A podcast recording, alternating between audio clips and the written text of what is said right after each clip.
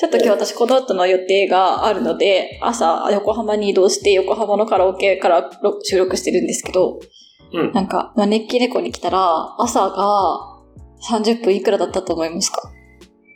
招き猫っていうのはあれですか？あの、カラオケ。あ、カラオケ、うん。チェーンの。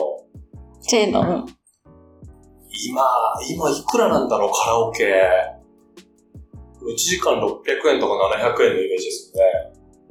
はいはいはい。朝、朝料金、ちょっと安いんですけど、どれくらいだと思いますか？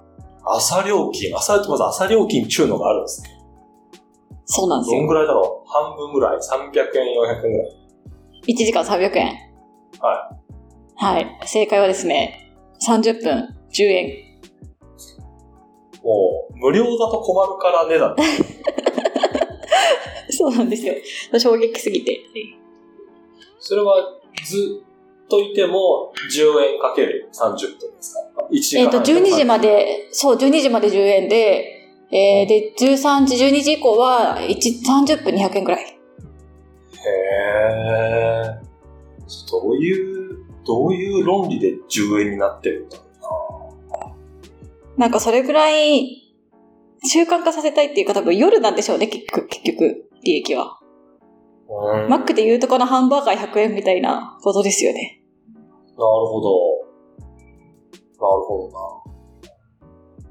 いや、なんかちょっと思ったのは、仮にそうだとしたら、昼間閉めといた方が良かったりするじゃないですか。とか、あの、ちょっと前にあったみたいな、あの、オフィスユースでこうしてくださいみたいうんうん。な。うん、それだったらするなと思って。なんか、お昼に来る人は、なんていうんですか、めちゃくちゃフードを頼んでくれるみたいな、顧客属性の差とかね、はいそういうのがあったり、あとなんか昼間、なんですか、高級店がランチやるのと同じように、いや、限界利益が取れるんですみたいな話だったら、いいんだけど、さすがに。確かにね。さすがに10円っていうのはちょっとまあ、ワンドリック制ではあるんな。ですけど、でもそコーヒー300円とか、はい。な。まあ、あれですかね、朝、から招き猫来ることを習慣化してもらって夜も来てもらうのと、まあめっちゃ歌ってお腹空いてなんだかんだ頼んじゃうみたいなのを狙ってるんですかね、確かに。ああ、なるほど。習慣かね。あんのかな、その、かなと思ったりしまし S た。はい。SNS で見たので、あの、マッサージ屋さんに行った時とか、ストレッチチェーン、なんかドクターストレッチみたいな、ああいうところに行ってる時に、いや、凝ってますねとか、ああいうこと言うのははいビジネストークだっていう話だったんですけど、はいはい。本当に凝ってなくてもまあそう言うよねっていう。ああ、でもそれまさに知り合いが同じことを言ってて、なんかその今まで、その、あ俳優の方だったんですけど、なんかマッサージをするときに、なんかそれ、お客様体をほぐされに来てるって思ってたから、本当に真摯に体に向き合って、あの、やってたんだけど、なんかそうじゃなくてお客さんが来るときの半分ぐらいの動機は、うわー凝ってますね、ここでしょ、こことかって言ってほしくて来てるってことに気づいて、演技じゃんって気づいて、普通に普段の俳優の時の感覚で演技するみたいな感じでももほぐしするようになったら、めっちゃ指名取れるようになったって言ってました。ん。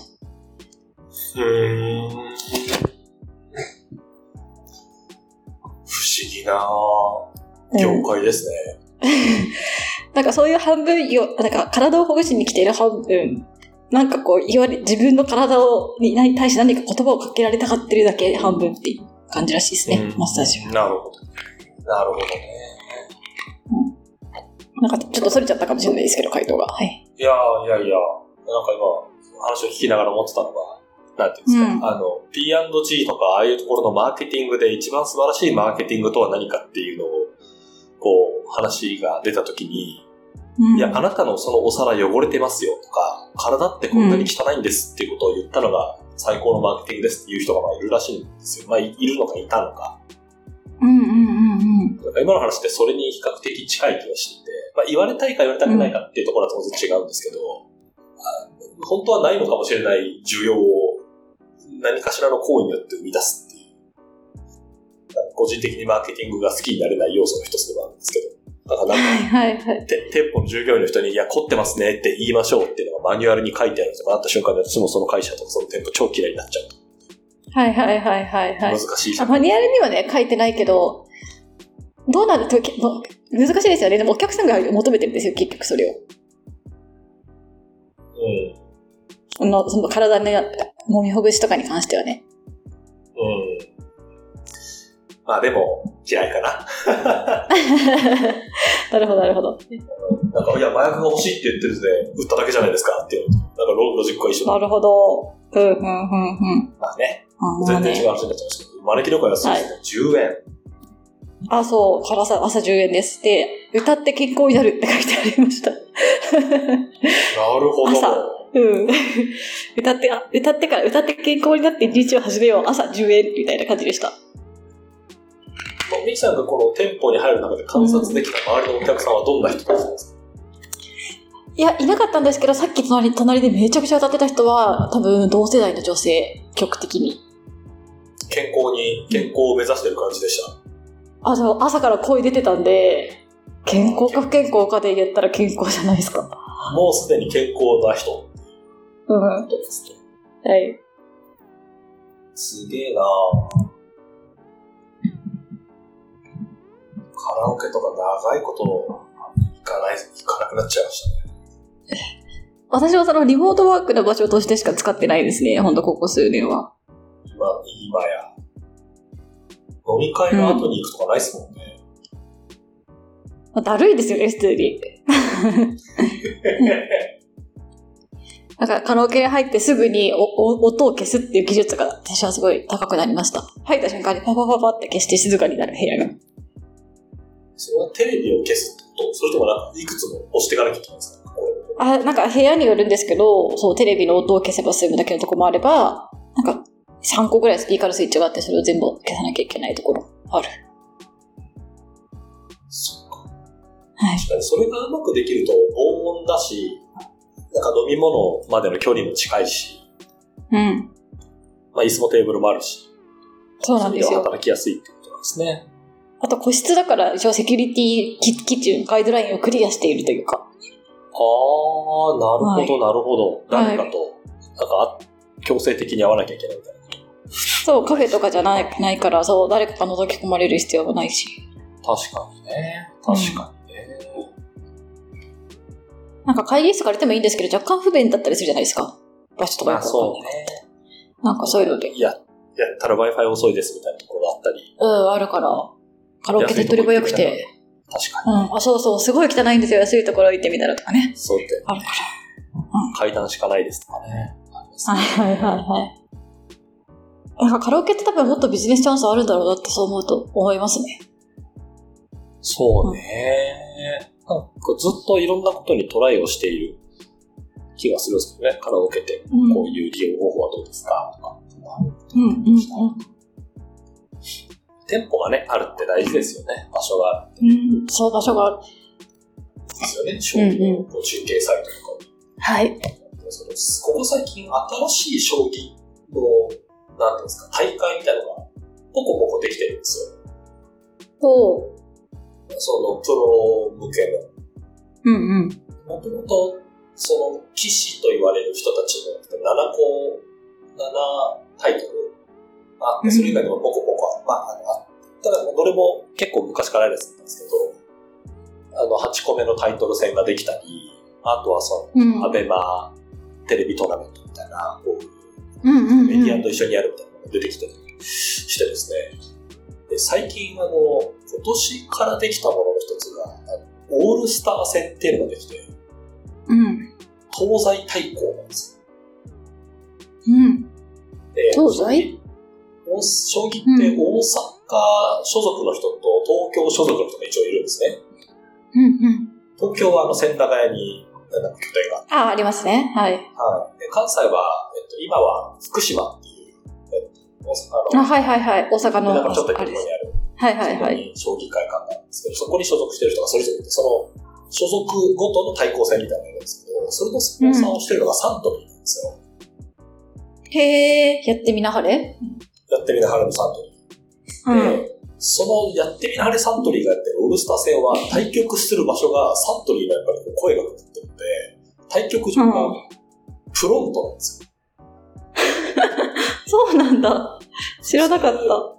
ホテルとか、まあ、旅館とか、そういうところでこう和室でね、やって、たまにこう変わったところだと結婚式場みたいなのがあったりするんですけど、3月のライオンだとね、イブイブスキとかでやってましたよね。あそうそう、あれが普通なんですけど、うん。まさかのプロント将棋から。へー。プロントいろいろと使い方あるけど、まさか将棋を指す場所として使うのかっていう。なるほど、なるほど。あるんでしょうね。こんな風に使えるよっていう。確かにね。さてさて、今日はミキさんのおすすめのやつですね。はい、そうですね。はい。唐突に本の話に、はい、行きますかね。はい。やりましょはい、やりましょう。今日の本は、ヘミングウェイの、えー日はまた昇るっていう長編小説を選びました。う。現代がザ・サン・オールソー・ライズですね。と、The Sun Also Rises と、日はまた昇る。なんかこれ9年 ,9 年ぐらい前。1926年うん、確かに100年前か。だいぶ古いっすね。時代っすね。うん、今まで扱ったものの中でも2番目くらいに古い気がする。確かに。1900年ぐらいのやつありましたもんね。確かにね。あの、かのようにが1902年とかで、1912年で、あ、その次に古いわ。ヘミングウェイの書いた初めての、まあ、長編。長編小説。うん。正直全然知らなかったっすわ。この、日はまたのように。私も知らなかったです。ヘミングウェイは、老人と海ぐらいしか知らなかったです。ね。はい。本屋さんに行った時、夏の読書シリーズみたいなやつで、老人と海がポンと置かれてるっていう、うんうんあ、そういうのがあるんだ。それぐらいの、ありましたね。うん。はい。でもなんかその、たまたま選んだんですけど、今、国内でヘミングウェイのこの本の露出の機会が増えてる事象が2つありまして、なんか1つが、こ今月の100分で名著がヘミングウェイなんですよね。あの、NHK でやっている。NHK でやってる、そう、あの、1ヶ月25本かける4週で100分で名著を紹介するみたいなのが、今月がヘミングウェイだった。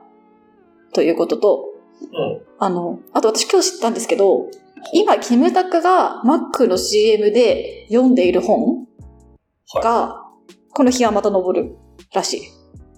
おでもちょっと私テレビ持ってなくてわかんないんですけど、おおなんか、キムタクが、えっと、なんだっけ、三浦靖子とかに何読んでるんですかって聞かれて、ヘミングウェイですって言ってる CM が Mac の CM があるらしくて、へえ。それが日はまた昇るなんですって。へえ。あ、それでなんか、なんかど、タイトルとかまでは、その CM 上わかんないらしいんですけど、ななんかよく聞くと日はまた昇るらしい。よく聞くとっちゅうのは？あと、それが映像確認してないからわかんないんですけど、多分読み上げたりしてるんじゃないですかね、一節をあ。そういうこと？へえ、うんそうなんだ。まあ、それじゃあ、いいタイミングだったってことですね、今回のこと。そう、なんかいいタイミングだったら。しもしくは裏でそのヘミングウェイの資格でみたいな人がいて、こうなんかお動かしてるのかもしれないと。本読んでて調べてる時に、日本ヘミングウェイ協会っていうのが、そんなのあるんだ。ははいはいはい。ヘミングウェイジャパン .org っていうドメインで登録されてるんですけど、ここことなんかあれですか、理事長がすごいこう、権力を持っていてみたいなことですか？ああ、かもしれないですね。はい我々もそれで操られている可能性がある。かもしれないはいはい。露出が増えてるタイミングであったんだなと思いました。簡単にあらすじを紹介しますと、えっと、時代は1930年代、20代年後輩から30年くらいの時期で、まあ、第一次世界大戦中に青春を過ごしたアメリカの若者たちが、ラストジェネレーションと呼ばれていて、だらだらと、あの、未来への希望を書いて日々を送っていましたと。で、アメリカを捨てフランスで過ごしている、まあ、新聞記者とかライター志望みたいな、あの、そういうダラダラした若者たちがいまして、そんな若者たちが、えーブレッドっていうすごい可愛くて美人な女の子と出会いまして、その女の子をめぐって、お、なんか血話喧嘩みたいな繰り返して、お以上みたいな話ですね。あの、前半、はいすげえ硬派な感じで始まるのかなと思ったら、後後半ミキさんのこう、読語感も含めて、そうですね、あのーでも、男と女がダラダラして酒飲んでダラダラして以上っていう小説かなと私は思いました。8秒でまとめるとそういう内容。ダラダラして、闘牛見て、ダラダラして終わりみたいな。これ、ミキさん、あれですよね、こう、もともとはいはい読もうと思ったのは、友人の方がこれを読んでるって聞いてですよね。そうそうそう、もう友人が、あの、もう何度も、若い時から何度も読み返してしまう小説ってあるみたいな話を聞いた時に、そのヘミングウェイの日山田登るっていうのをすごいずっと読み返しちゃうって言ってたんで、へーって思って読んでみたんですけど、こういう話だったんだって思いました。これ、はい繰り返し読むっていうのは、どういう、確かにその小説のっていうか何ですか、エンターテインメントとしてはかなり展開がない部類の小説ではあるんですけど、多分そういうのが好きな人っていうのもいるのかなっていうのが私の感覚で、まあ私もどっちかって展開がある小説の方が好きなんですけど、多分展開がないからこそ、こう自分を投影しやすかったり、勝手にこう妄想したりとか、なんか読むたびにこう見えてくる部分とか染みてくる部分が違うっていうのはあるのかなって思ったりしましたが。なるほどね。なんか小説、はい。をがこれを書いたのは26歳か7歳ぐらいの時。で、主人公のジェイク・バーンズっていうのも、まあ、自身があモデルにうんうん。なってる。あ、そうだ、大切なこと言うの忘れてた。そうそう。その主人公のジェイク・バーンズが、新聞記者なんですけど、戦争中に、えっと、その、戦争の影響で、あの、性的不能者となってしまったので、誰か好きみたいな気持ちが芽生えても、性的には芽生えないっていう、そういう状態の人で、あの、ブレッドっていうすごい可愛い子とであっても、なんかセックスとかできないみたいなですね。で、あと、あブレッドっていうその主人公の女の人は、すごい綺麗で可愛くてモテるからこそ、なのか、まあいろんな男とやりまくってるっていう、サークルクラッシャーみたいな女っていう。あの、出ちゃってる、出ちゃってる。早稲田の生活が出ちゃってる。はい。っていう、なんかそういう状態ですね。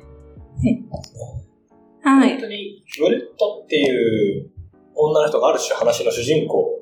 キーなんですよね、ブレッドが。そうですよね。で結構、なんていうんですか、あの、本のな、結構長い小説だと思うんですけど、うん。うん。どこのページを切り取っても、なんかブレッドが誰かとイチャイチャしてんなみたいなのが、こう、あ、今回はこの人、あ、今回はこの人みたいそう。なのが、もしくは男が、どうしてブレッドは僕の方、僕の方を向いてくれないだろうって言ってるみたいな。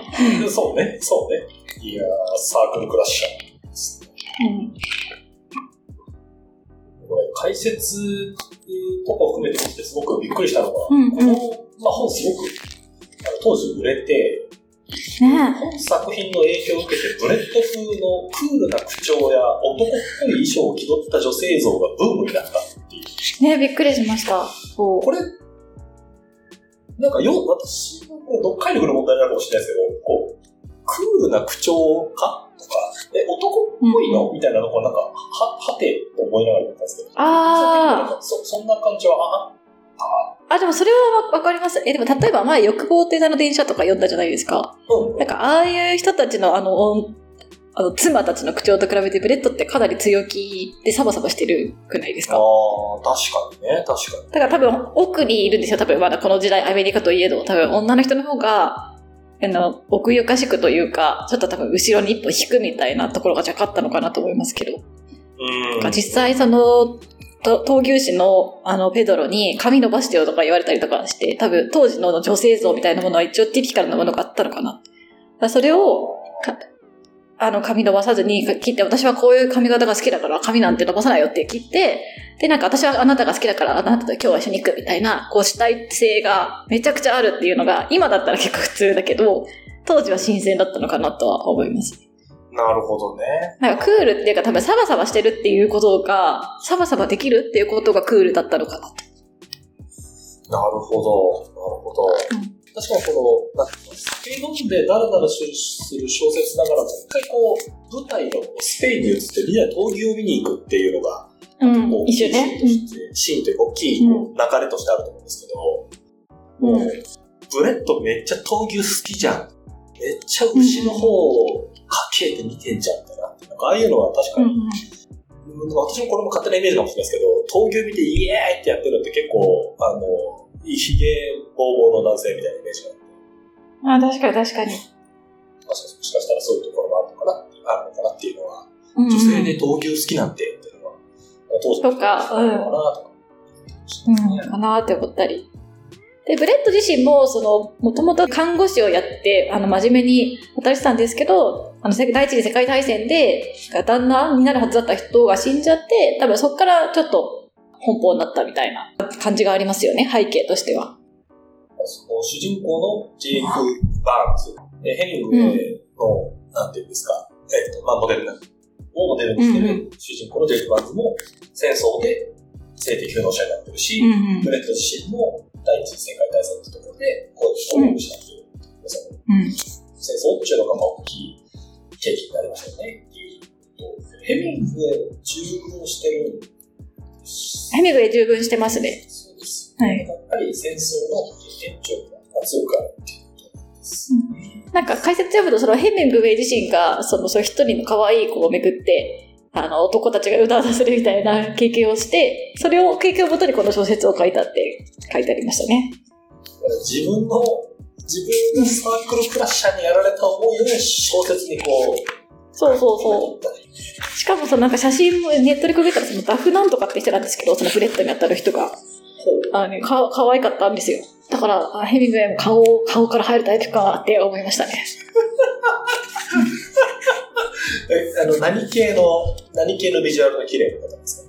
せ清楚系っていうか、あの、モナリザ系っていうか、あの、モナリザを今風の髪型にしたらめっちゃ可愛いみたいな、あるじゃないですか。はいはいはなんか、あああいう感じの、多分こ、この人はその当時の服装だからダサく見えるけど、普通に今いたらめっちゃ可愛いんだろうな、みたいな感じの、素材最強系な感じでした。い。はあ、磨けば現代でも光るだろう系。